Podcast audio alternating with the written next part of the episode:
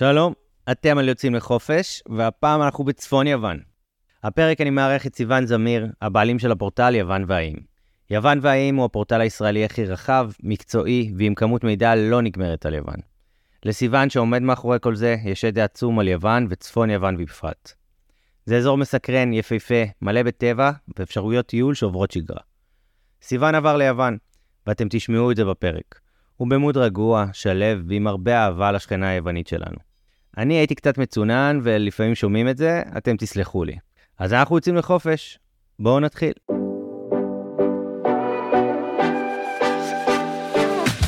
היי כולם, אני ארז קנלו ואני פה כי אני חי מריגושים וחוויות. אני אוהב אוכל טוב, טיולים, נופים, תרבויות ובגדול מאוד אוהב חופשות. זאת בדיוק הסיבה שבגללה הקמתי את לוס, חברה להפקת חופשות, ובדיוק הסיבה שבגללה אני פה, לחקור ביחד איתכם מקומות מרתקים ולהבין איך הכי נכון לתכנן את הטיול הבא בכל יעד שנבחר. מדי פרק נערך פה אורחים מיוחדים, הם יעזרו לנו להכיר את היעדים כמו שרק מקומיים יודעים ויתנו לנו טיפים חשובים. את כל המידע שנאמר בפרק תוכלו למצוא באתר שלנו, vacations דוט קום, לינק מצורף מטה. אז אנחנו יוצאים לחופש, בואו נתחיל. טוב, השלום וברוכים הבאים ליוצאים לחופש, והיום אנחנו ביעד סופר מיוחד וקרוב. שלום סיוון. אהלן, מה מצב? בסדר, מה שלומך? וואלה, מעולה. יוון, you know, לא, לא יכול להיות גרוע. יוון, you know. איפה אנחנו תופסים אותך ביוון? כרגע אני באתונה, בדיוק אתמול חזרתי מצפון יוון, וזה סידור, מחרתיים אני חוזר לשם, אבל כרגע אני בבסיס באתונה. יפה, אז uh, זה מקדם אותנו, uh, ובאמת להצגת הפרק, אנחנו נדבר על צפון יוון העררית, uh, ואנחנו עם uh, סיוון זמיר, שהוא הבעלים של פורטל יוון והאיים, יועץ למטיילים בצפון יוון, ומחבר הספר המדריך למטיילים לצפון יוון העררית, שזה גם הספר היחיד בעברית על האזור הקסום הזה, ובכללי סיוון הוא אוטוריטה בכל מה שקשור uh, לצפון יוון, uh, במיוחד לישראלים, ויש פה הרבה הרבה מידע שנשמח לקבל ממנו. קדימה, בוא, בוא, בוא נצלול לזה. אז איך הגעת לצפון יוון או לאתונה? ליוון בכללי? ליוון בכללי הגעתי בהתחלה עם ההורים שלי שהייתי בן עשר אחת עשרה, משהו כזה. מאוד התחברתי ליוון כילד, למרות שהחיבור שלי כילד ליוון לא היה קשור לנופים או אנשים או תרבות. מאוד אהבתי את האוכל היווני, זה, זה מה שמשפתי ליוון כילד. אוקיי. אחר כך חיים התגלגלו לכל מיני מקומות, סיליקוני עסקי אינטרנט וייעוץ וכאלה, בשלב מסוים אמרתי בוא נקדם איזה משהו שהוא בייבי שלי, שזה יוון, ונשארתי לתוך... המשכת לדייל אחרי זה גם ביוון? היה לך עוד ביקורי? כן, כל הזמן, כל הזמן נסעתי ליוון, הייתי נוסע משהו כמו פעמיים שלוש בחודש ליוון, גם לטיולים וגם בענייני עבודה. עד, עד שעשינו לזה סוף ופשוט החלטנו לעבור ליוון ולהפסיק להיות באוויר ולהיות uh, על הקרקע. אז בעצם... בנסיעות. אז בעצם התחלת קודם כל, התחילו נסיעות של עבודה, מה שאתה רצית, התחלת גם לקדם, נכון? פתחת את יוון והאיים או עוד uh, אתרים אחרים שעוסקים, ואז הכל השתלב פשוט? זה, זה משהו כזה, זה מאוד מאוד בקצרה. כעיקרון, טיילתי ביוון המון לפני שפתחתי איזשהו uh, עסק שקשור ביוון, זאת אומרת... קודם לזה היה להכיר את יוון בצורה יסודית. מה שכן, בשנים הראשונות של יוון והאיים, התעסקתי בעיקר באיים של יוון. גם ישראלים, אז בשנים האלה, אלפיים ושש, אלפיים ושבע, אלפיים ושמונה בעיקר, נסעו לטייל באיים של יוון ופחות מהיבשה היוונית. נכון. איפשהו סביב שנת אלפיים ושמונה, אלפיים ותשע, התחלתי לחקור קצת את היבשה היוונית, והגעתי למקומות מרהיבים ומדהימים שלא נתנו לי להישאר אדיש. ואז הרחמתי את הפעילות לכל יוון, עם התמקדות בצפון יוון העררית, שלפי דעתי זה באמת אחד האזורים הנדירים ביותר בעולם, באירופה בטוח, יכול שגם בעולם. אני מסכים, אני גם, יוון זה יעד כל כך קרוב אלינו, וישראלים כן מתחילים לגלות, זו הסיבה שגם רציתי לעשות מאוד את הפרק, כי אומנם יש לנו פרק מדהים על אתונה, אבל יוון היא הרבה יותר מאתונה, והרבה יותר מהאיים, זאת אומרת, וזה מקום כל כך קרוב אלינו, וכמה שאנחנו רוצים לחקור ולהכיר, אני אישית יותר, רוצה להכיר את כל העולם, אני אומר כאילו, יש לנו דקה מאיתנו פיסת גן עדן, שאני באי להכיר את כולה. זאת אומרת, סיפרתי לה שהייתי בקורפו פעמיים בשנה האחרונה, והתאהבתי, וכאילו, אני בתוך ששות כל כך הרבה פינות כאלה שם, שחייב נצל את זה. כן, אז מי, מי, ש, מי שקצת חוקר טופוגרפית ומגלה שיוון היא המדינה השנייה בהרריותה באירופה אחרי שוויץ. זאת אומרת שסך כל ההרים ביוון, והרים זה גם אומר נחלים ומעיינות ומפלים וטבע ופארקים, ביחס לגודל של המדינה, היא המדינה השנייה בהרריותה באירופה. לא. אז כן, שזה קצת שונה מה, מה, מהקונספט שישראלים רגילים לחשוב על יוון. שזה מדינה של איים ואתונה, כמו שאמרת. כן, יותר לוקחים את זה לכיוון של בטן גב וחופים וכאלה, אבל יש גם הרבה טבע ו... בדיוק. אוקיי. מה גם שאפשר בטיול צפון יוון ההררית לשלב גם בטן גב.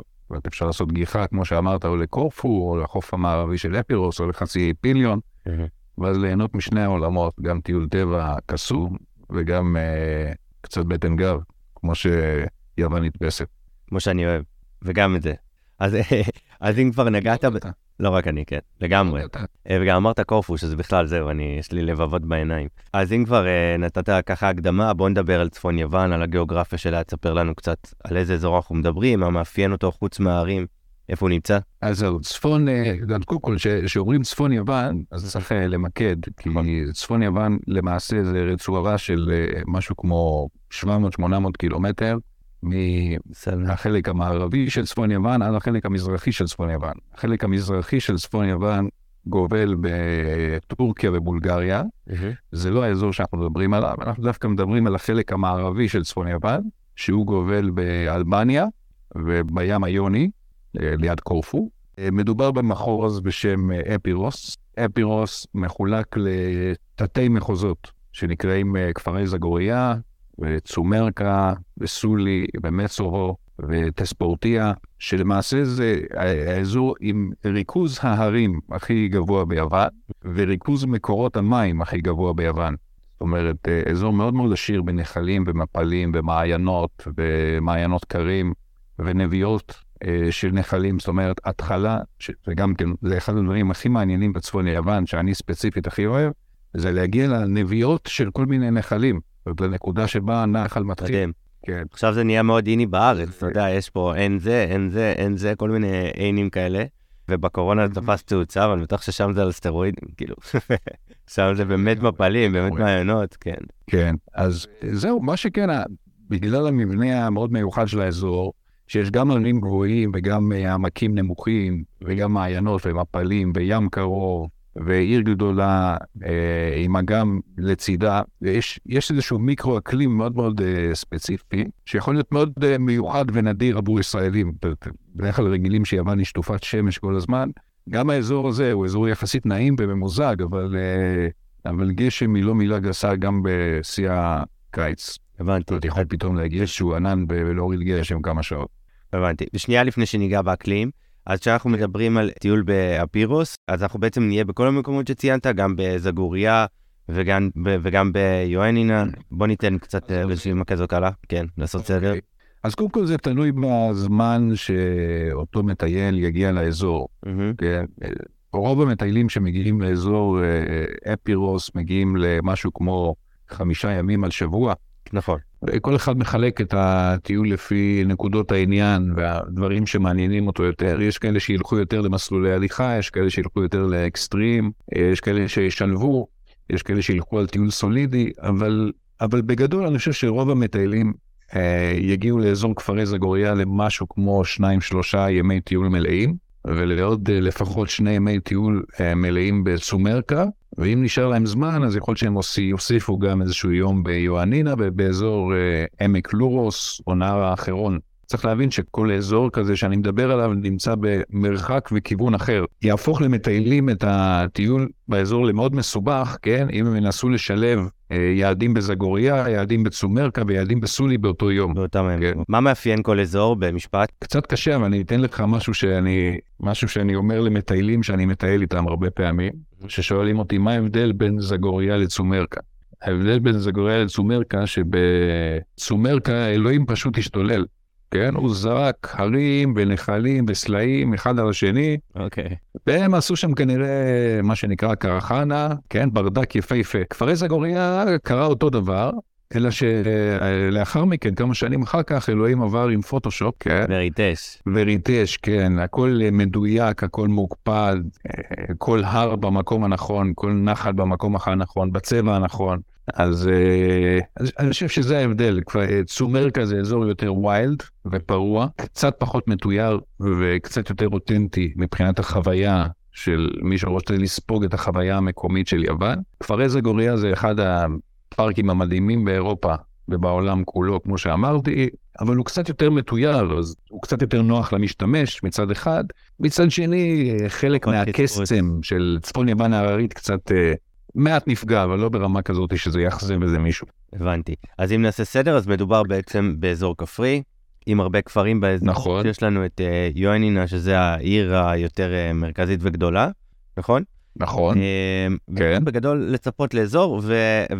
ולא נתנו הקדמה לזה, אבל כל האזור הזה באמת מיועד יותר באמת לאנשים שאוהבים טבע, מגיעים לטייל, מגיעים לחוות קצת חוויות שהן קצת יותר קשורות בטבע וספורט אקסטרימי. לגמרי, כן, לגמרי. זה, זה אזור שבשנים האחרונות הפך להיות יעד טיולי מושפ...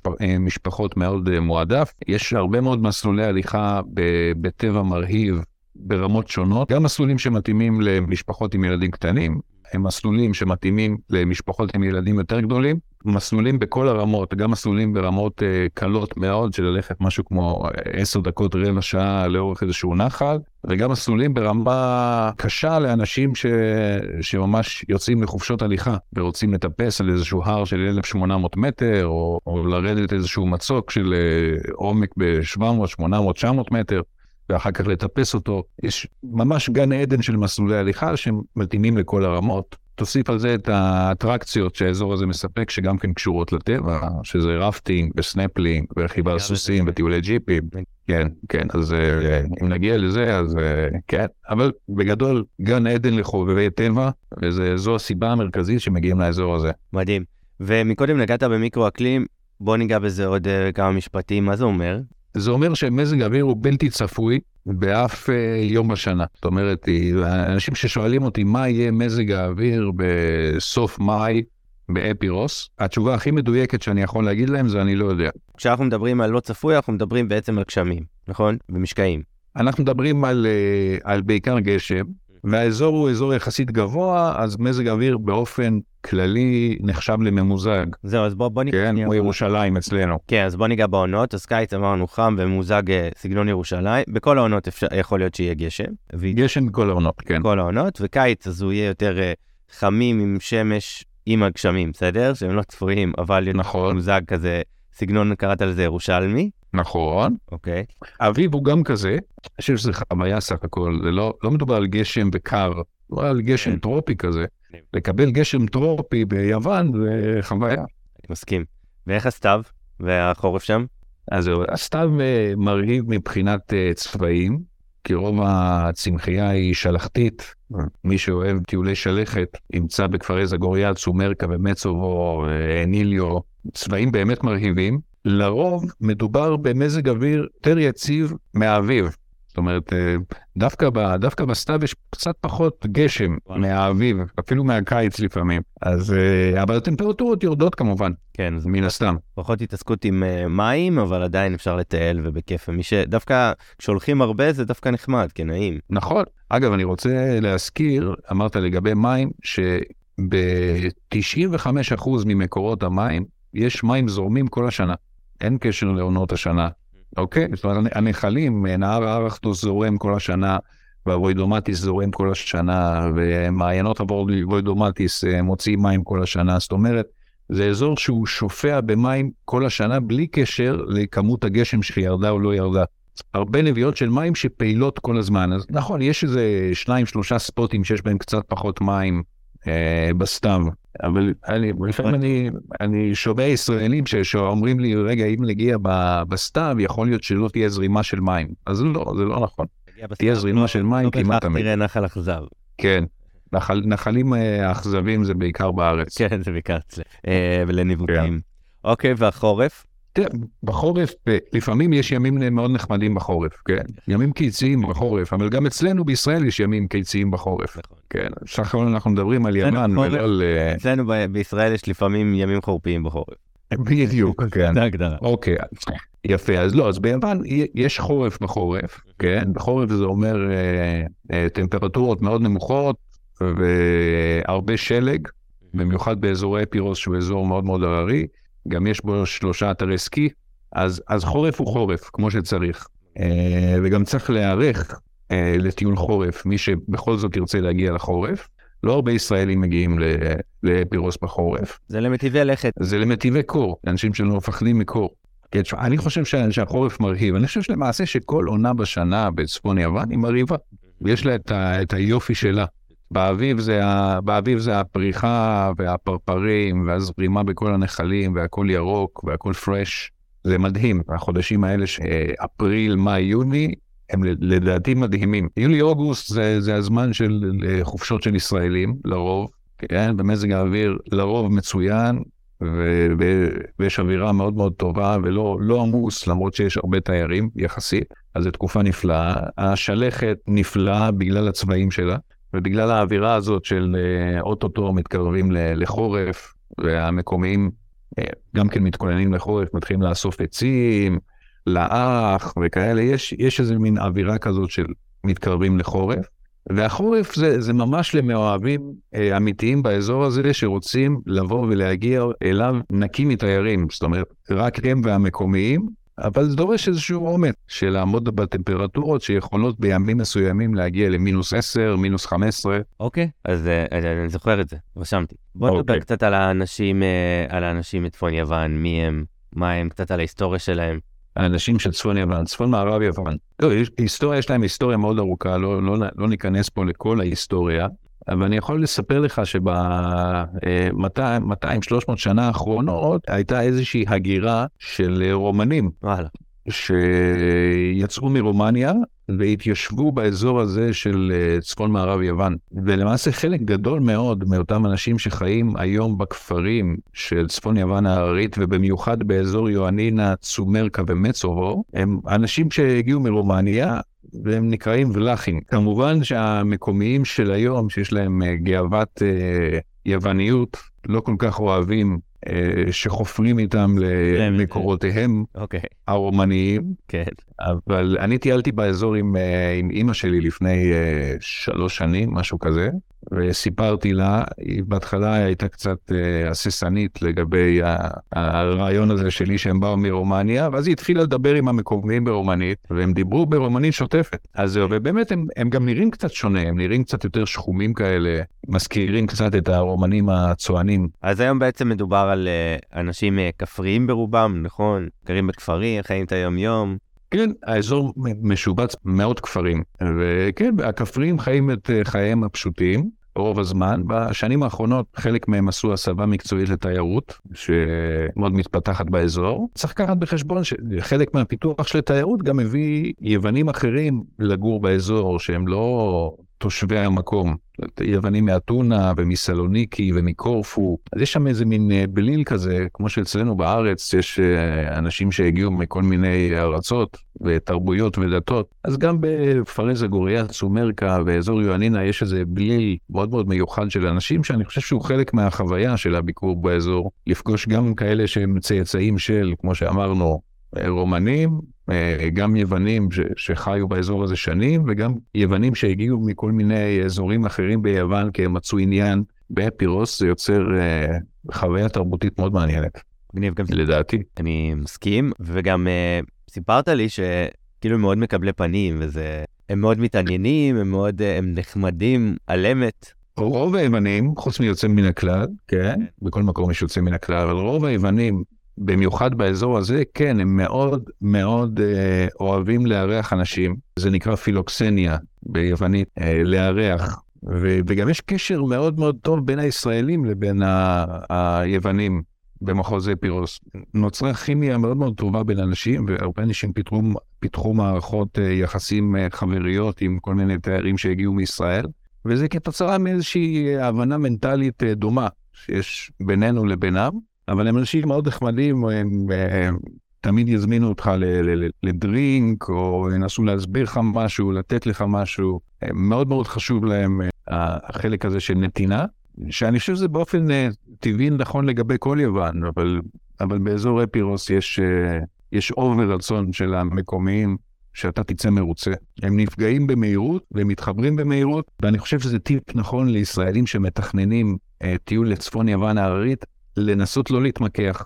אין צורך, אין צורך. אתם תקבלו הרבה יותר ממה שאתם תחסכו, אם אתם תתנהגו בצורה לארג'ית מול המקומיים, שגם ככה החיים שלהם לא הכי קלים. כן? יוון עברה הרבה מאוד משברים בעשר שנים האחרונות, גם המשבר הכלכלי שלפני עשור וגם הקורונה עכשיו, והיוונים מאוד מאוד שמחים ומקבלים אנשים שפתוחים איתם וכלים איתם ולא מנסים, כמו שאומרים, למצוץ להם את הדם. אז גם לבוא עם לב. כן, לבוא עם לב פתוח, ו- ואני מבטיח אה, אהבה אמיתית בחזרה. טוב, בוא, נ- בוא נגיע לאיך מטיילים פרקטית קצת, אחרי שתראינו קצת על היוונים וכאלה, וגם ניגע אחרי זה באיפה עדיין אנחנו פוגשים אותם ומה הממשקים. איך מגיעים אה, לצפון מערב יוון? אוקיי, לצפון מערב יוון ניתן להגיע בכל מיני דרכים שאני כבר אפרט. כל דרך מתאימה לאנשים כאלה ואחרים. אז uh, הדרך המקובלת ביותר, שבעים אחוז בערך אחוז מהמטיילים שמגיעים לאזור, uh, זה להגיע מאתונה. Uh, אתונה אומנם נמצאת ארבע מאות וחמישים קילומטר בממוצע. מ... לא... אז קודם כל, מאתונה עד יואנינה, סללו את האוטוסטרדה הכי חדישה ביוון, שהיא ברמה של אוטוסטרדות שנמצאות uh, בימינו רק בגרמניה, באיטליה. זאת אומרת, אוטוסטרדה uh, שוטפת מהירה, ועם המון, המון נקודות עצירה, שאפשר לעצור, לשתות קפה, להסתכל על הנוף, למלא דלק, לאכול משהו. אז, אז קודם כל הכביש הוא פנטסטי. בנוסף, יש כמה ספוטים שהם ספוטים מרהיבים, כמו תעלת קורינטוס, שהיא תעלת, התעלה החפורה השנייה בעומקה בעולם אחרי תעלת פנמה, שעוברים דרכה ומבקרים בה, ושעה נסיעה אחרי תעלת קורינטוס יש את גשר המיתרים ריו אנטריו, שהוא גשר המיתרים התלוי הארוך ביותר באירופה, שמחבר את מרכז יוון אה, עם דרום יוון, ואחר כך יש איזשהו אגם אה, מאוד יפה, שהוא למעשה מפרץ סגור, שנקרא אה, אמבrakikos. זאת אומרת, יש כל מיני ספוטים מאוד מאוד יפים, שאפשר לבקר בהם בדרך צפונה. זה הופך את היום נסיעה מאתונה לאפירוס ליום טיול מרהיב. אוקיי, ולא סתם אה, נסיעה למטרת הגעה. לא נחשבות פשוטות כאלה, כאילו, זאת אומרת, לא רק לראות איזה נוף ולחזור לו. כן, כן, בדיוק, זה לראות דברים מאוד מאוד נדירים ועוצמתיים. תעלת קורינטוס, אנשים מסין ויפן מגיעים לאתונה, כן, אחד מהדברים שמשכנעים אותם להגיע לאתונה זה שהם ייסעו לבקר את תעלת קורינטוס, ייסעו לראות את תעלת קורינטוס, זה כאילו פלא עולמי. אז, אז כל הדברים האלה הופכים את הדרך מאתונה צפונה לדרך מאוד עשירה ומעניינת, בלי קשר לתצורת הטבע שמשתנה כל הזמן, עמקים, הרים, מנהרות, דרך מאוד מאוד יפה, ו- ואותם ישראלים ש- שימחרו להגיע לאפירוס וגם לחזור לאתונה, אז הם חוזרים מדרך אחרת, הם לא חוזרים מאותה דרך שהם הגיעו. הדרך שהם יחזרו תעבור דרך המנזרים התלויים של מטאורה, שזה יעד מסט כמעט בכל טיול ביוון. יש מי שיוסיף גם את חצי האי פיליון, שגם כן נמצא כבר על הדרך דרומה, ואני חושב שזאת הדרך הכי מקובלת, כי היא נותנת את הערך המוסף הכי טוב לטיול שלכם. יוצאים מאתונה לכיוון אה, אה, מערב, אחר כך מצפינים לאורך החוף המערבי של יוון עד אפירוס, עושים את הטיול, אחר כך מתחילים להדרים לכיוון מרכז יוון למטאורה, עוברים לחוף המזרחי של יוון, לחצי האי פיליון או בלי חצי האי פיליון, וחוזרים חזרה לאתונה. אז כמו שאני אומר, בערך שבעים אחוז מהמטיילים יבחרו את הדרך הזאת, שלפי דעתי היא הדרך הכי נכונה, למרות שהיא יותר ארוכה במשהו כמו ארבע מאות עד חמש מאות קילומטר מהדרך הבאה שאני אספר עליה, שהיא דרך סלוניקי. נגיד, סליחה שנייה, שזה תעופה של אתונה, הוא בעצמו מחוץ לאתונה משהו כמו חצי שעה ארבעים דקות. נכון, כן.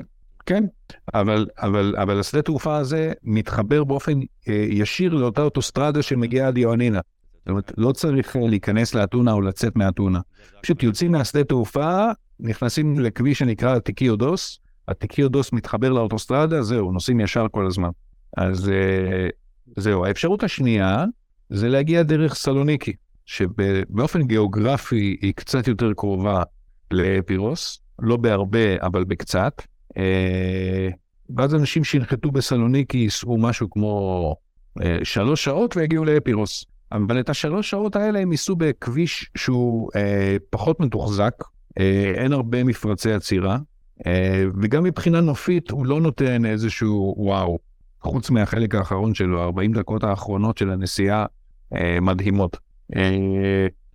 וגם מי שמגיע בדיוק, יותר קצר אבל פחות חווייתי, אבל יש אנשים שזה מתאים להם. יש אנשים שאומרים, תשמע, אנחנו הולכים לעשות פה בטיול הזה אלף מאתיים, אלף שלוש מאות, אלף ארבע מאות קילומטר, אז אנחנו נעדיף לחסוך את הדרך היפה הזאת מאתונה, אנחנו ניקח טיסה לסלוניקי, ונעשה את כל הסיבוב הזה קצת יותר קצר. מה שכן, יש גם יתרון אחד קטן למי שמגיע מסלוניקי, שבחזור, אחרי שהם סיימו את הטיול באפירוס, ואחרי שהם הגיעו למטאורה, הם יכולים לעשות גם גיחה קטנה לפארק הלאומי של הר האולימפוס, שגם הוא אתר טבע מדהים, והוא נמצא ממש חמישים דקות מסלוניקי. אז יש גם איזשהו בנפיט של הגעה מסלוניקי, אבל עדיין, כמו שאני אומר, רוב הישראלים יעדיפו את האופציה של אתונה, והשנה ספציפית יש גם טיסות ישירות ליואנינה.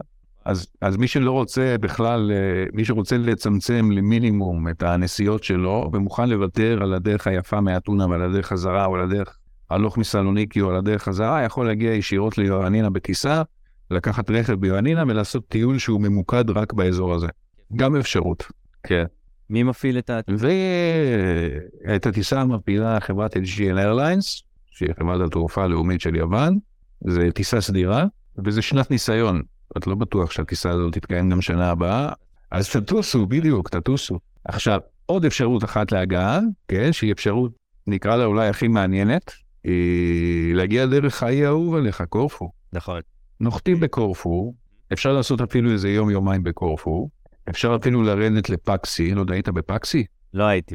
אז אתה חייב להגיע לקורפו עוד פעם, ולקחת הפלגה לפקסי, זה אי קטן, דרומית לקורפו, הוא מדהים, ואז מקורפו לקחת הפלגה של משהו כמו שעה וחצי עד עיר שנקראת איגומניצה, כן, שהשם שלה נשמע באמת קצת רומני,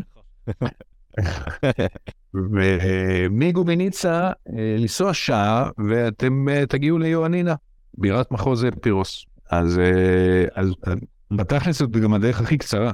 קצת טרטור אבל. חוץ מ... כן, אבל זה קצת... אמרת טרטור או אילתור? טרטור.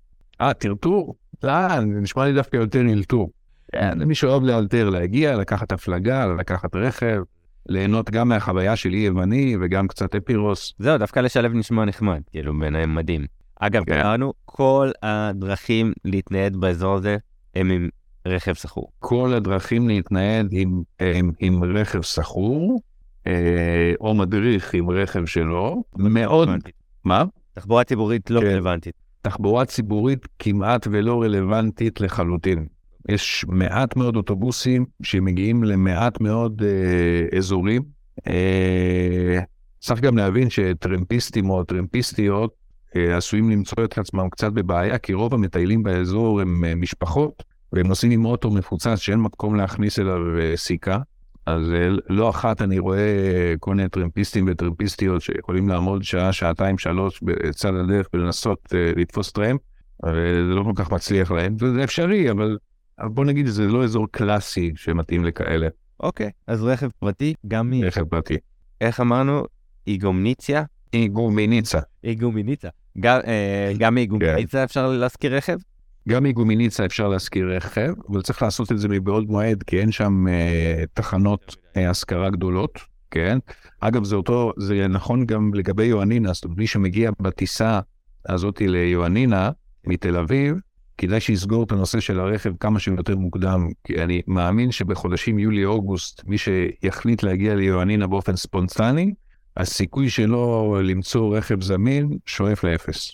אז זה בעצם מחייב, לספונטנים זה יותר מחייב אותם לנסוע דרך אתונה וכאלה כאש. אז בדיוק, לספונטנים זה או מחייב אותם אה, לנסוע דרך אתונה, או אם הם עדיין מתעקשים להגיע דרך יואנינה, אז הם יכולים לקחת למשל אה, מלון ביואנינה, ומיואנינה לקחת סיורים יומיים מודרכים, שגם אנחנו עושים. יום אחד לכפרי זגוריה, יום אחד לצומרקה, יום אחד לסולי, יום אחד למצורו, אפילו למטאורה אפשר להגיע עם סיורים מודרכים, אבל, אבל זה קצת מאבד מהעצמאות שלך כמטייל. אז אני צריך לקחת את זה בחשבון. אבל אתה צודק, כן, ספונטנים, ספונטנים יהיה להם יותר נכון להגיע מסלוניקי או מאתונה ביולי-אוגוסט, זה נכון. אגב, ספונטניות, זה מביא אותנו לנושא הבא שאנחנו הולכים לדבר עליו, שהוא גם לא ספונטני, ובכללי שווה אולי לתת הערה שכל הטיול בצפון מערב יוון, הוא באמת צריך לתכנן אותו די מראש, כי אין שם הרבה היצע, לא מרחבים, וגם לא על uh, מקומות uh, אירוח ולנה, שאנחנו הולכים לדבר עליהם עכשיו. נכון, נכון. בכלל, בכלל חשוב וכדאי לתכנן את הטיול בצורה uh, די מוקפדת, גם בכדי לא לאבד זמן, וגם בכדי להשיג את מקומות הלינה הטובים שנמצאים באותם מקומות שאותם מטיילים רוצים לטייל. אוקיי, לכן... לא, לא לנסוע, לא... לא עושים בטיול כמה מקומות שהם רחוקים אחד מהשני, כי אתה נמצא את עצמך באוטו כל הטיול. אז מקום הלינה, חשוב לבחור את מקום הלינה במיקום האידיאלי.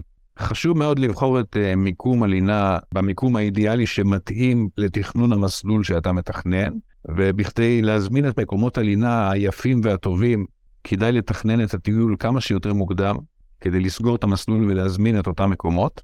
אני חושב שמי שמתכנן מראש, יקבל ספונטניות טובה יותר בטיול שלו. ומי שנוסע באופן ספונטני בלי לתכנן, כן, עשוי להיכנס למצבים מאוד מאוד מביכים, עד לא נעימים, של להשקיע יותר מחצי יום, במקום לטייל לחפש מלון, כן, אני לא רואה בזה שום ספונטניות, אלא אם כן, למישהו זה התחביב שלו, לבזבז חצי יום על לחפש חדר. כן, ויש כאלה שלא, וזה בסדר. כן. מעולה. אז פעם, לפני עשר שנים, ש...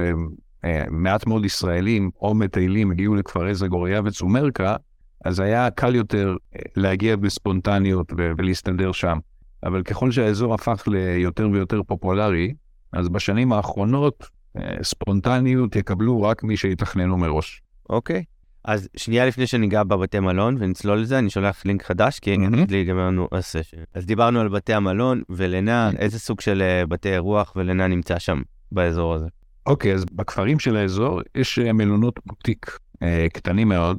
בוטיק מדובר על מלונות של אה, חמישה חדרים, שבעה חדרים, עשרה חדרים, חמישה עשרה חדרים במקסימום, אה, שזה ב- לרוב מלונות מאוד מאוד מושקעים, שיוונים הקימו אותם אה, לפני עשור, אה, בשביל תיירות מאוד מאוד איכותית ביוון לפני המשבר, אז הגיע המשבר, אז תיירים פחות הגיעו, אבל נבנו מלונות מאוד מאוד אה, איכותיים, מאוד מפנקים, כן, מאוד מפנקים. כמובן שלצד אותם מלונות מאוד מאוד מפנקים, יש גם מלונות uh, פשוטים שהוקמו לצורך uh, מטיילים שבאים למסלולי הליכה בעיקר, והדרישות שלהם מאוד מינימליסטיות.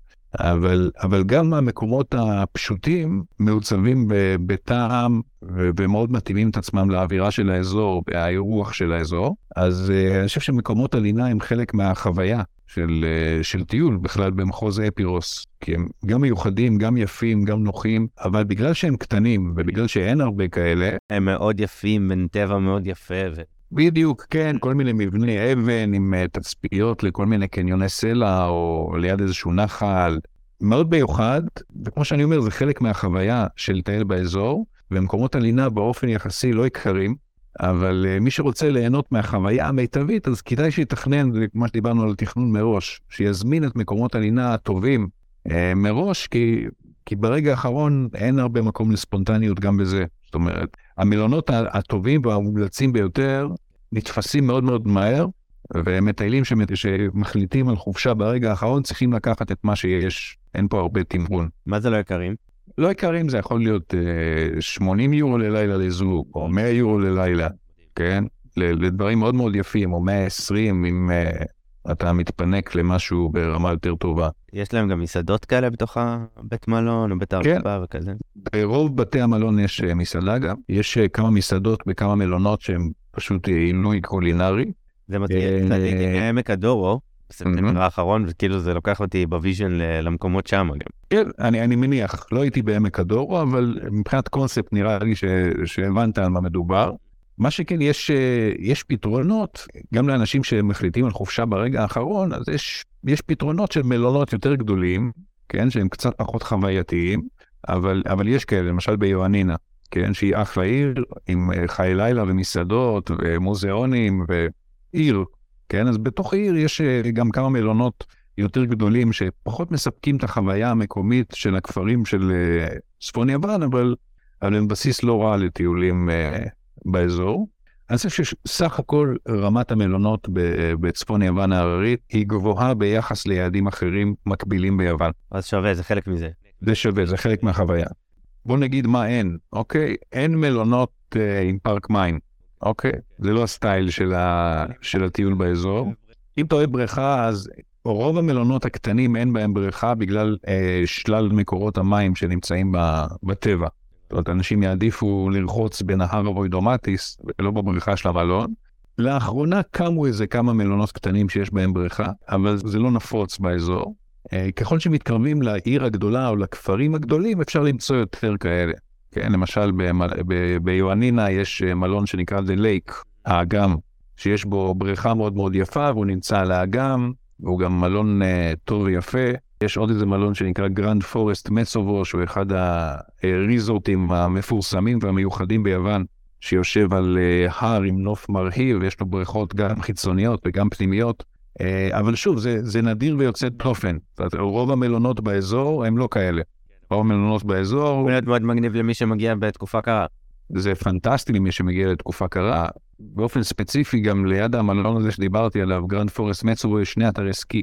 אתר סקי אחד נקרא מצובו, ואתר סקי אחד נקרא אניליו. כן, זה מלון מדהים כל השנה. כל האזור מדהים כל השנה, אבל ספציפית המלון הזה יוצא דופן. מבלין.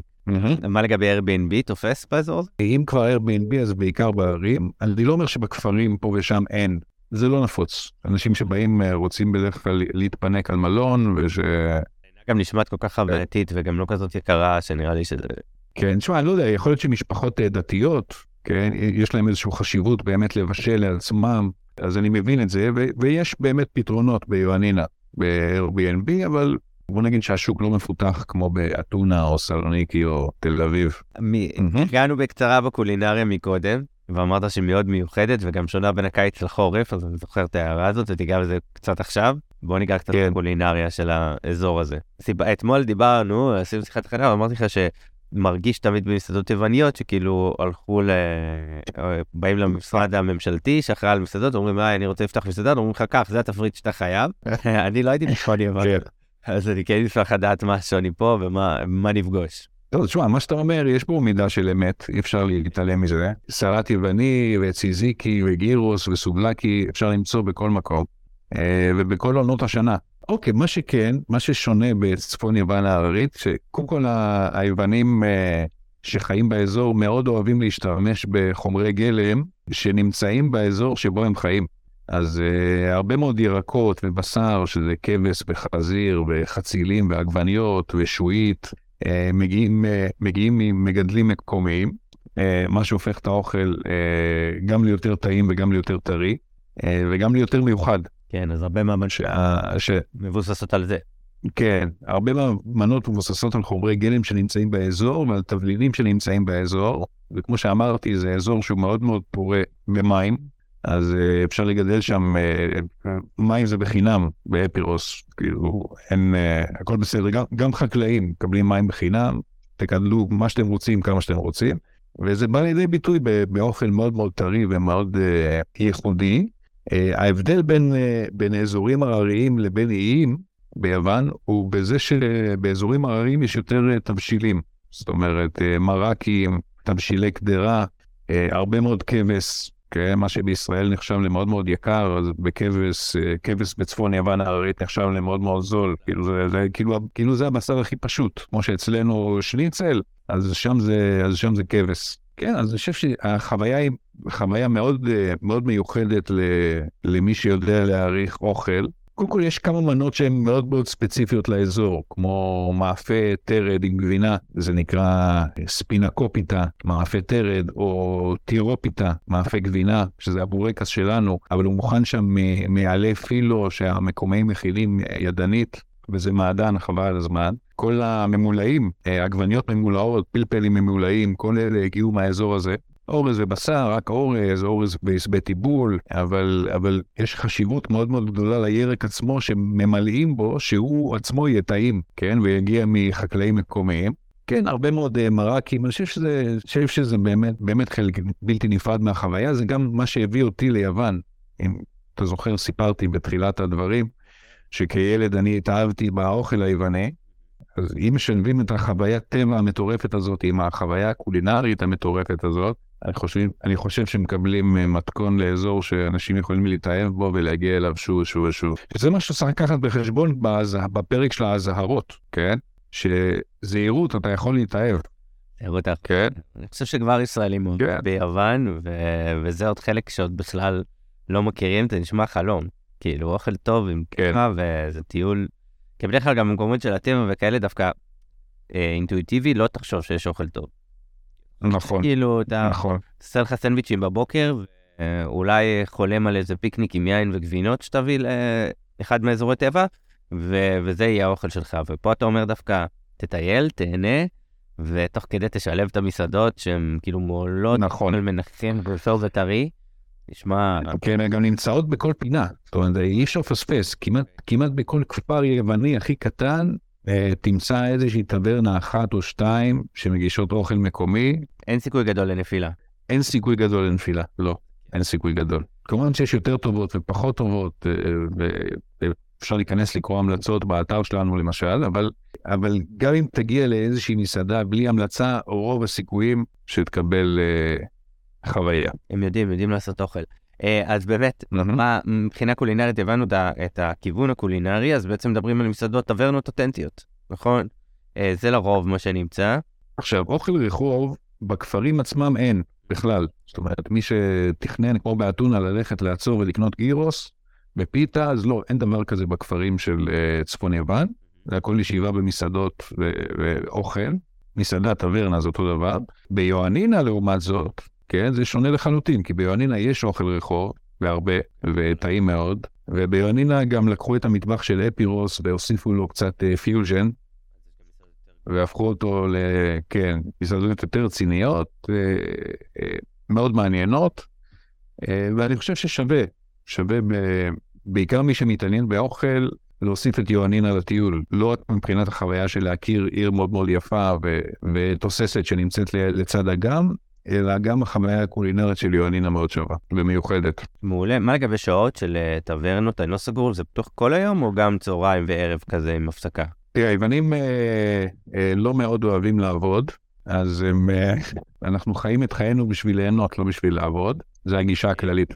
אז uh, הם יעדיפו, uh, יעדיפו לא לפתוח בצהריים, וגם ללכת לישון בשעה סבירה יחסית. אבל, uh, אבל יש ספונטניות בשעות הפתיחה בהתאם לביקוש. אוקיי, אבל אם אני אקרא עכשיו ותכננתי לעשות ארוחה בחמש, אז אולי עדיף uh, לאכול צהריים נורמלי, או לאכול כבר ערב נורמלי יותר, ואז... כן, תראה, ביוון באופן כללי, וזה נכון גם לגבי איי יוון, וגם לגבי אתונה, הארוחה המרכזית ביום היא ארוחת ערב, כן? הם אוהבים לאכול בערב לפני שהולכים לישון, שזה לא הכי בריא מבחינת תזונתית, דיברתי לא מזמן עם זה כמה תזונאים, אבל מה לעשות, זה היוונים, והבריאות אצלהם לא בסדר העדיפויות הראשון, הבריאות הנפשית כן, אבל לא הפיזית. אני חושב ש... תשמע, באזורים שבהם יש מטיילים, כן, אז מן הסתם אפשר למצוא טברנות שפתוחות גם בצהריים, גם אחרי צהריים וגם בערב. תיירים לא, לא יתקשו למצוא, אז אני לא חושב ש, שיש בעיה, אבל, אבל יכול להיות שביעדים מסוימים במהלך המסלול, בשעות ה... בוא נגיד שעד אחת, עד אחת בצהריים הם לא ימצאו שום דבר פתוח, אוקיי? ובמקומות מסוימים אה, יש סיאסטה בין אה, שלוש לשש, גם כן יהיה קשה למצוא מקומות פתוחים. אבל זה תלוי ביעד הטיול, זה תלוי ביעד הטיול, כמה שהכפר יותר מרוחק, אה, כך יהיה קצת יותר קשה, אבל משהו פתוח באזור תמיד יהיה. זה העניין, גם בכפרים המרוחקים שהכל סגור, אם תחקרו טוב, ימצאו שיש איזה מאמה שמחכה לכם עם, אה, עם סיר של אה, קישואים ממולאים. מגניב. לא, זה חשוב, כי אם אה, איזה אזור גם עם טיולי ילדים, דיברנו על זה ומשפחות, ואז הרבה פעמים ענייני האוכל הם, אה, הם קצת קריט. נכון, לכן יש, יש עוד איזו המלצה, שהיא המלצה כללית, שאני ממליץ לכל מי שמגיע עם אה, ילדים לצפון יוון, זה לפני שאתם נכנסים לכפרי זגוריה, אתם עוברים ליד יואנינה, או לפני שאתם נכנסים לצומרקה, ואתם עוברים ליד עיר בשם ארטה, אפשר לעצור באיזה סופרמרקט, ולהצטייל קצת בחטיפים, פירות וכאלה, כי לך תדע מה יהיה. כן? אתם יכולים להתקע עם הרכב באיזשהו פיס דלוך, או להגיע לאיזשהו כפר שבדיוק המסעדות סגורות בו, אז שיהיה לכם איזשהו משהו שתוכלו לנשנש, כי לא בכל הכפרים של צפון יוון אפשר למצוא מכולת, זה חשוב לדעת, רק בכפרים הגדולים שחיים בהם הרבה אנשים. כן. מה שותים? ציפורו. מבקש אוזו.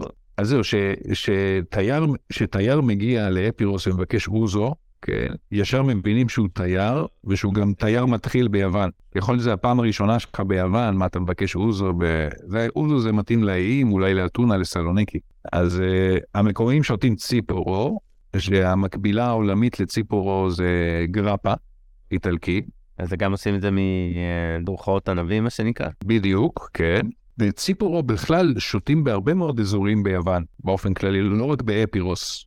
גם בפליון יש ציפורו, וגם בחלק מהאיים יש ציפורו, אבל הוא קרוי אחרת, בכל אזור של יוון הוא קרוי אחרת. בקריטים קוראים לזה רקי, בפארוס קוראים לזה סומה, ובאפירוס קוראים לזה ציפורו. גם בחצי האי פיליון, אגב, שותים ציפורו. יש כאלה שמערבבים, יש כאלה שמערבבים. אז זהו, פה בעניין הערבוב זה חשוב, כי בציפורו, סליחה, באפירוס, שותים ציפורו נקי. בחצי האי פיליון, שזה אזור אחר של יוון, שותים ציפורו עם קצת אניס בפנים, שהאניס מגיע מאוזו למעשה, כן? שזה משהו משולב בין ציפורו לאוזו, ואז החבר'ה בפיליון מוסיפים טיפה מים לתוך הציפורו שלהם, והוא הופך להיות לבן. כמו שאוזו הופך להיות לבן, שמוסיפים לו מים. אבל באפירוס שותים נקי, נקי וטוב. אני מעדיף את הנקי. זה קשוח קצת, אבל צריך להתרגל. זה קשוח, אבל צריך להתרגל, כן. מי שזה לא תיירים לו, שיעזוב את זה. שישתה אוזו, בסדר. אפשר להיות תייר מדי פעם, זה בסדר. אפשר להיות תייר, כן, הכל בסדר. של מה אתה תייר, אם לא בשביל להיות תייר. אז מה לגבי חיי לילה ודברים כאלה פחות רלוונטי כאן, נכון? אולי ביואנינה... כן, חיי לילה פחות רלוונטי למי שנשאר ללון בכפרים, כן, שמבחינה לוגיסטית זה הכי נכון לטיולים היומיים, כן, אבל פחת חיי לילה אין הרבה אפשרות, לשבת בטברנה, לאכול, לשתות משהו, ולילה טוב. מי שרוצה קצת יותר אקשן וחיי לילה, יש שלושה מרכזים באזור שיותר מתאימים לזה. אחד זה העיר יואנינה, כמו שאמרנו, שזה עיר עם, עם כמה אוניברסיטאות והרבה מאוד חבר'ה צעירים. מהסיבה הזאת יש המון פעילות, אז זה אפשרות אחת. אפשרות שנייה זה הכפר מצורו, שהוא הכפר הכי גדול באזור, וגם בכפר מצורו יש חיי לילה מאוד מאוד פעילים. אז זה כפר שהוא בגודל של עיר. ועיר נוספת שנמצאת באזור נקראת ארטה, שגם בה יש חי, חיי לילה, אבל היא קצת יותר מרוחקת מ... מצומרקה וכפרי זגוריה, ולכן היא, היא תמיד בעדיפות אחרונה. קשה לי להאמין ש, שתייר יגיע לאזור ולא ימצא מלון פנוי ביואנינה, עד כדי כך שהוא ידרים עוד ארבעים דקות לארטה. אבל טוב לדעת שיש עוד עיר באזור, חוץ מיואנינה וחוץ מהכפר מסובו, שגם בה יש חיי לילה נכבד מאוד. אז כן מטיילים, כן מטיילים, ויש הרבה אטרקציות תיירותיות בנושא הזה, טבע עצמם, בואו נרחיב על זה קצת. טוב, כמו שאמרנו, האזור מלא נחלים, מעיינות, מפלים וכאלה, והיוונים מנצלים את הטבע למטרת יצירת עניין ואטרקציות, ויש שני נהרות מרכזיים וחשובים, שחשוב ללמוד עליהם בשביל להבין את האזור. נהר אחד נקרא הווידומטיס, שזה תרגום באלבנית, לצמד המילים מים צלולים. הווידומטיס הוא נהר שזורם, הנביעה שלו מתחילה בקניון ויקוס, הוא זורם בתוך מערב זגוריה, בתוך עמק שנקרא ויקוס האוס, הוא נחשב לנהר צלול ביותר באירופה, ואפשר לעשות עליו רפטינג. הרפטינג על הווידומטיס הוא חוויה מגניבה וכיפית, אבל הוא לא רפטינג במובן הזה של, של רפלים, ולהזיז את הגוף, ומים משפריצים וכאלה, לא... אני קורא לזה בוטינג, אוקיי? שייט על הנהר שמתאים לכולם, גם לילדים בני שלוש וגם למבוגרים בני שמונים וחמש, שיהיו בריאים. זה חמיה מאוד מאוד יפה לשוט על נהר שהוא עם מי טורקיז צלולים שרואים את הקרקעית, בתוך טבע קסום עם פרחים ופרפרים וציפורים, זה וואו. כן, אז אני חושב שזה... אפשר לקפוץ, לצלול, גם בחברה שמפעילים את הרפטינג הזה, עוצרים לצד איזשהו חוף ואיזשהו סלע, ונותנים לחבר'ה... בקיצור, זה חוויה. זה חוויה, אבל צריך לקחת בחשבון שזה חוויה סולידית, מבחינת עוצמת הרפטינג עצמה. זה נמצא בכפרי זגוריה. בצומרקה יש נהר אחר שנקרא ארחטוס. הוא נהר קצת יותר שוצף, זאת אומרת, יש בו קצת יותר רפלים, הוא נהר שהופך להיות, אה, במהלך הרפטינג, הוא הולך, הופך להיות רחב וצר לסירוגין, מה שמגביר ומחליש את העוצמות של הזרימה. הוא, הוא עובר בתוך קניון מטורף ביופיו, מבחינת uh, מצוקים, ו, וגם עוצרים באמצע הרפטינג, באחד המפלים הכי יפים שאני ראיתי בעולם. אוקיי, זה מפל שנקרא קליפקי, ופשוט עושים אליו איזשהו טרק קצר של איזה חמש דקות הליכה.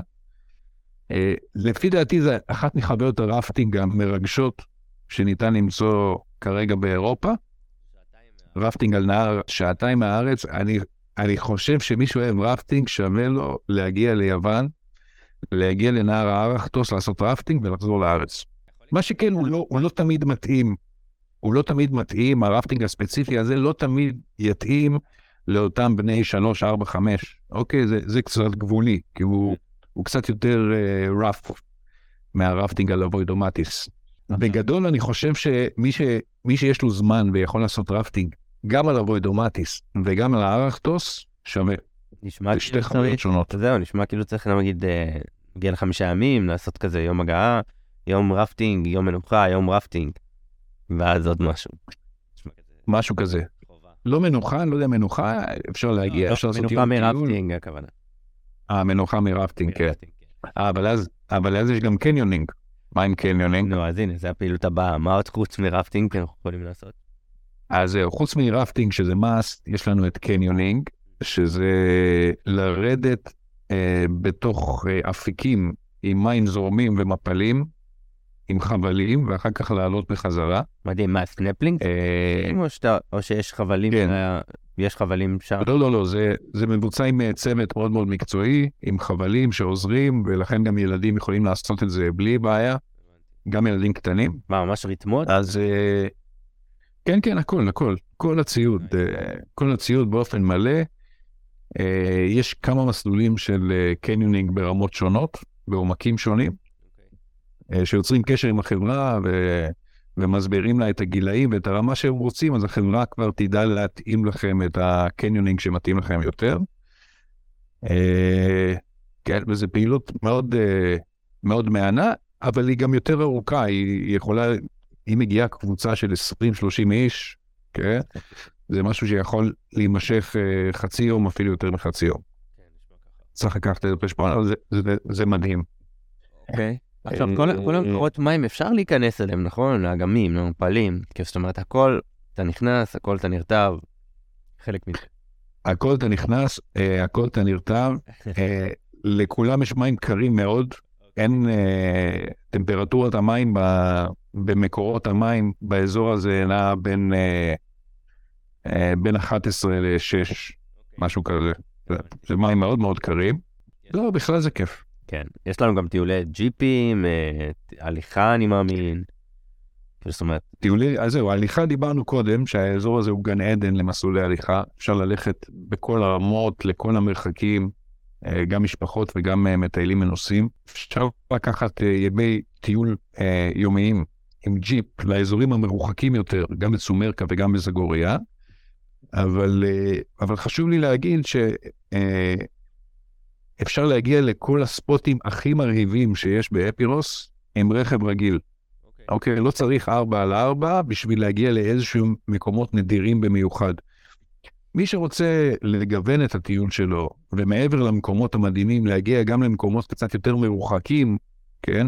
או שמבחינה אתגרית, הם דורשים באמת רכב שטח, אז הוא יכול, יכול לקחת יום אחד או יומיים של יום טיול ג'יפים, למשל מקום שנקרא אברליגה, שזה איזשהו מעיינות על ראש ההר, או להר בשם סמוליקס, או לעמק שנקרא וליה קלדה, אבל, אבל אני לא חושב שזה must, כאילו אני, אני לא חושב שזה ישדרג בגדול את החוויה של טיול באפירוס, כן? Okay. זה יכול לתת איזשהו נופח אה, קצת שונה למי שמגיע ליותר ימים.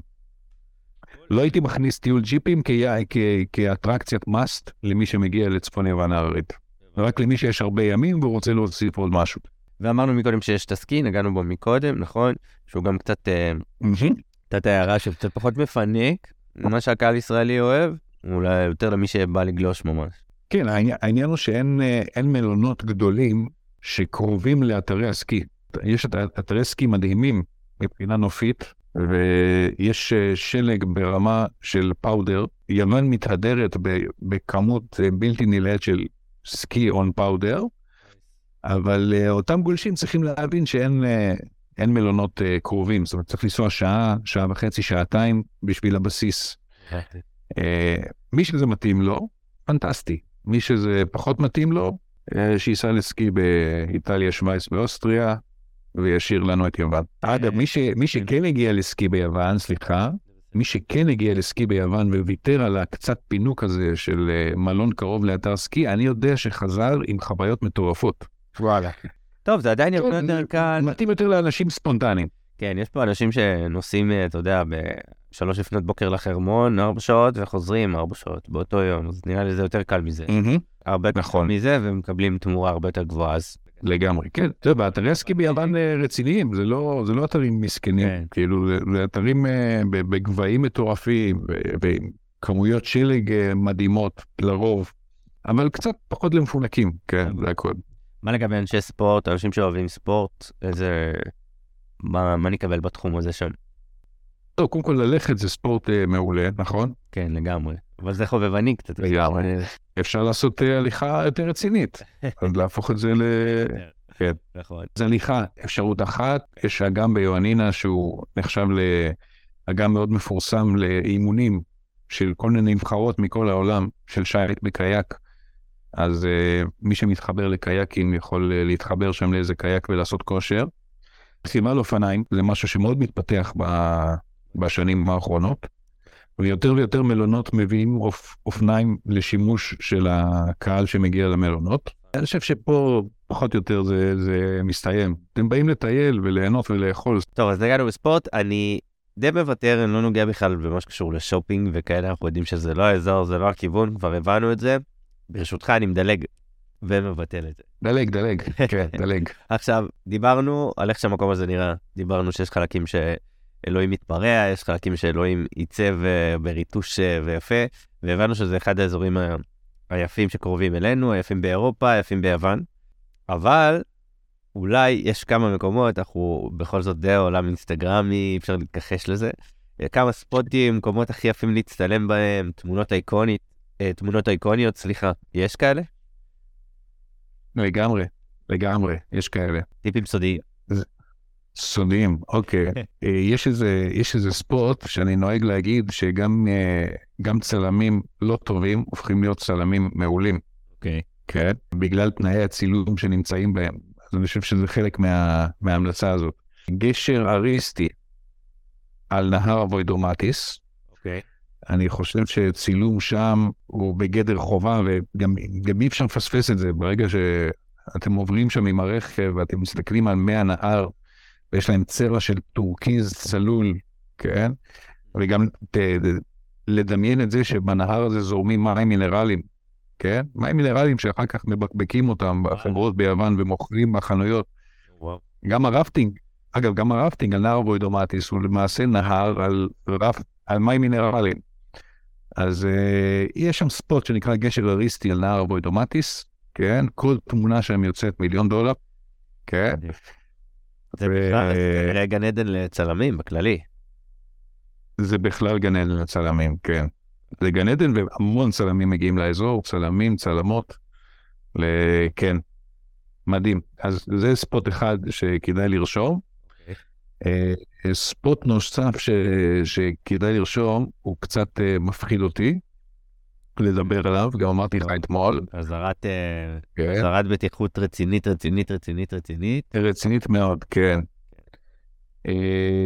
יש תצפית על קניון ויקוס, שנקראת אוקסיאן, והתצפית הזאת היא למעשה מרפסת עם תהום בגובה של אלף וארבע מאות מטר, בקו האנכי, כן? לקניון ויקוס שנמצא למטה, וכאילו אין, אין מי שמגיע לשם ולא מצטלם על הרקע של קניון ויקוס האדיר, אלא שבשביל להגיע לתצפית, כן? שדווקא תצפית מאובטחת עם אה, חומה כזאת. אין לך פחד גבוהים? אין לי, אבל זה נשמע, זה לא נשמע מציאותי. אז יש אנשים שלא יצליחו להגיע לשם, כי בכדי להגיע לתצפית הזאת, צריך ללכת משהו כמו שבע שמונה מטר, כן, בשביל הליכה על תהום בלי מעקה. בשמו. אז זה מאה אחוז בלי ילדים. מאה אחוז בלי ילדים, לא לקחת ילדים לשם, לא לקחת אנשים שיש להם בעיות הליכה לשם. השביל רחב, כאילו לפחות? לא.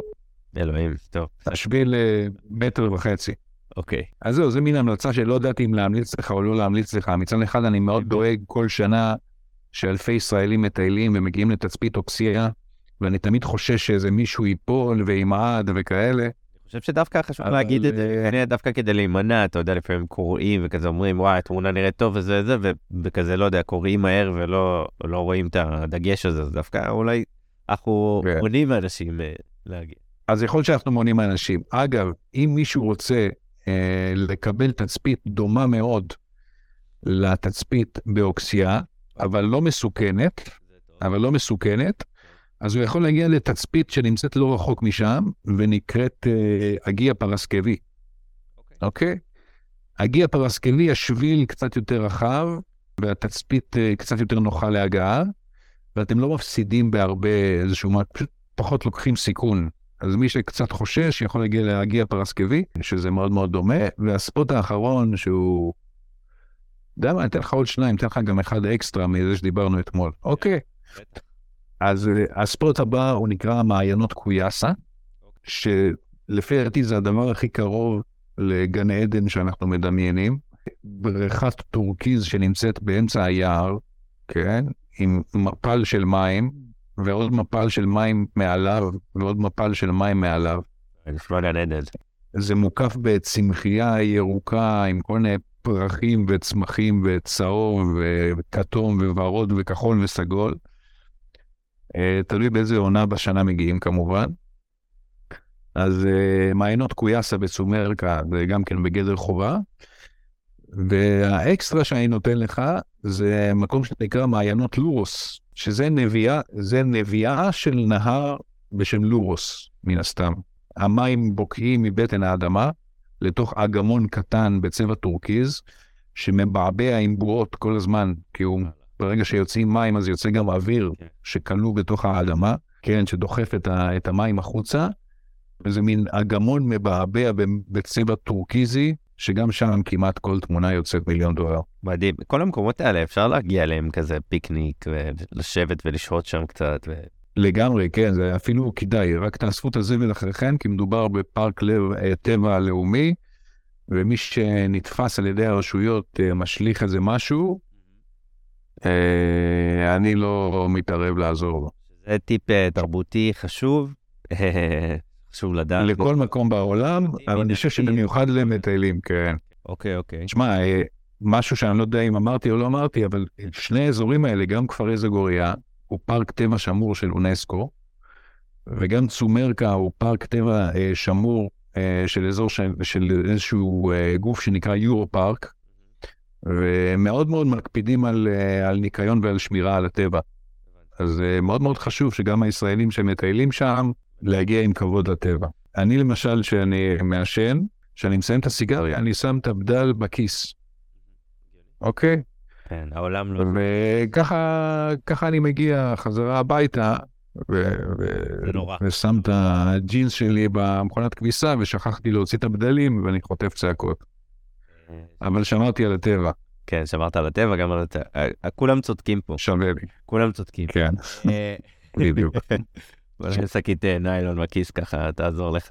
כן, צריך פתח את זה. כן, יש עוד איזה טיפים פרקטיים ששווה לדעת. דיברנו על קודם כל לבוש נוח, נכון, נעלי, אני מאמין שנעלי מים, זה מאוד מאוד חשוב. באופן כללי, כדאי להגיע עם נעליים שנוחות להליכה, רצוי מחורצות. כן, למה מחורצות? בהרבה מאוד מסלולים, יש כל מיני שיפועים, וצריך שתהיה אחיזה טובה בקרקע, לכן רצוי שהנעליים יהיו מחורצות.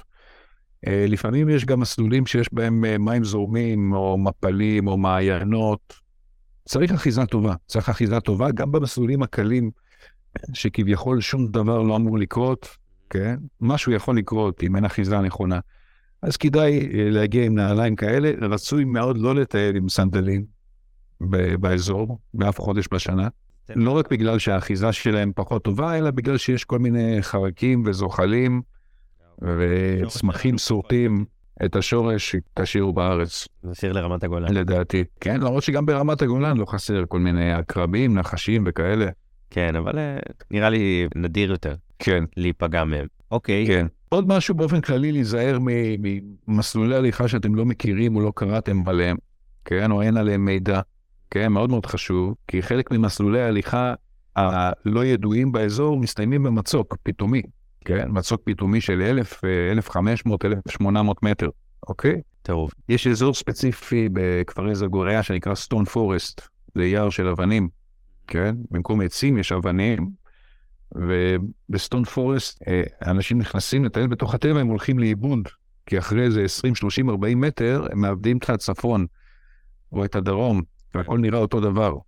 ומדי שנה יש איזה מישהו שנופל שם לתהום, אנחנו לא רוצים... שזה יהיה מישהו ישראלי, אנחנו לא רוצים שזה יהיה מישהו בכלל, כן? צריך, צריך משתי זהירות, סך הכל האזור לא מסוכן אה, לטיול, למי שמטייל בצורה מושכלת ואחראית. מי שלא אחראי יכול לחטוף. הבנתי. בוא ניגע בזה, אז מאיפה אני באמת לוקח את המידע לדבר הזה? טוב, אז כל, כל המידע הכי אה, אה, ממוקד, אובייקטיבי ומקצועי, ניתן... אה, ללקיחה מאתר יוון באים, כמובן. נכון. יש לנו... באמת זה לא, זה באמת מקור מידע ענק ענק ענק בעברית, מידע איכותי ואיכותני. קודם כל תודה על זה, אגב, אני עוד הרבה לפני שאנחנו מכירים ממש מעט זמן, אבל אני עוקב וקורא גם בפורטל וגם בעמודי אינסטגרם וכאלה כבר שנים, ומכיר עוד הרבה שעות. אוקיי. אז תודה על זה, אבל זה באמת, באמת יש שם... מידע אינסופי על האזור,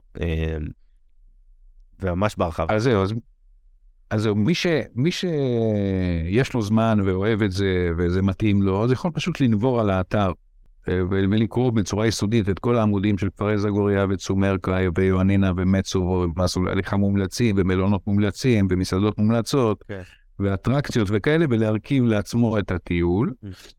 מי ש, מי שרוצה עזרה מקצועית, אז יכול, בלבל הראשון זה לקנות את הספר, שזה המדריך למטיילים בצפון יוון הררית, שניתן לרכוש אותו דרך האתר, ובלבל יותר גבוה לקנות את ה... לרכוש קוד למסלול מודולרי, שהוא מסלול למטיילים באזור, שאפשר להתאים אותו לפי העדפות אישיות ולפי מספר ימים שאתם מגיעים לצפון יוון, בין חמישה ימים לבין עשרים ואחד יום. Yes. ויש את הרמה הכי גבוהה שזה ייעוץ פרטני מולי, כן? נרשמים לייעוץ, זה תלומד, אני או אחת העובדות שהסמכתי לצורך העניין, אנחנו מדברים עם הלקוח, אנחנו מקשיבים מה הם רוצים, מה מעניין אותם, מה הקצב שלהם, מה תחומי העניין שלהם, מתי הם קמים בבוקר, מתי הם הולכים לישון בערב, ואנחנו מרכיבים להם מסלול שהוא מותאם אישית, ושולחים להם אותו. אגב, גם ה... גם אלה שהם לקוחות ייעוץ, וגם אלה שהמסלול המודולרי, וגם אה, אה, מי שקנה את הספר, הם נמצאים איתנו באיזושהי תקשורת, גם בזמן הטיול שלהם, אם יש איזו בעיה, או צורך בשינויים וכאלה, אז אנחנו זמינים להם. יש, יש לך איזה טיפ, טיפ לתכנון טיול שם? נגיד, לקחנו חמישה ימים, שבוע, ככה בגדול? אני חושב שאחד הטיפים הכי חשובים שלי, כן, זה לא לקחת מסלול ממישהו אחר. אוקיי, דבר ראשון.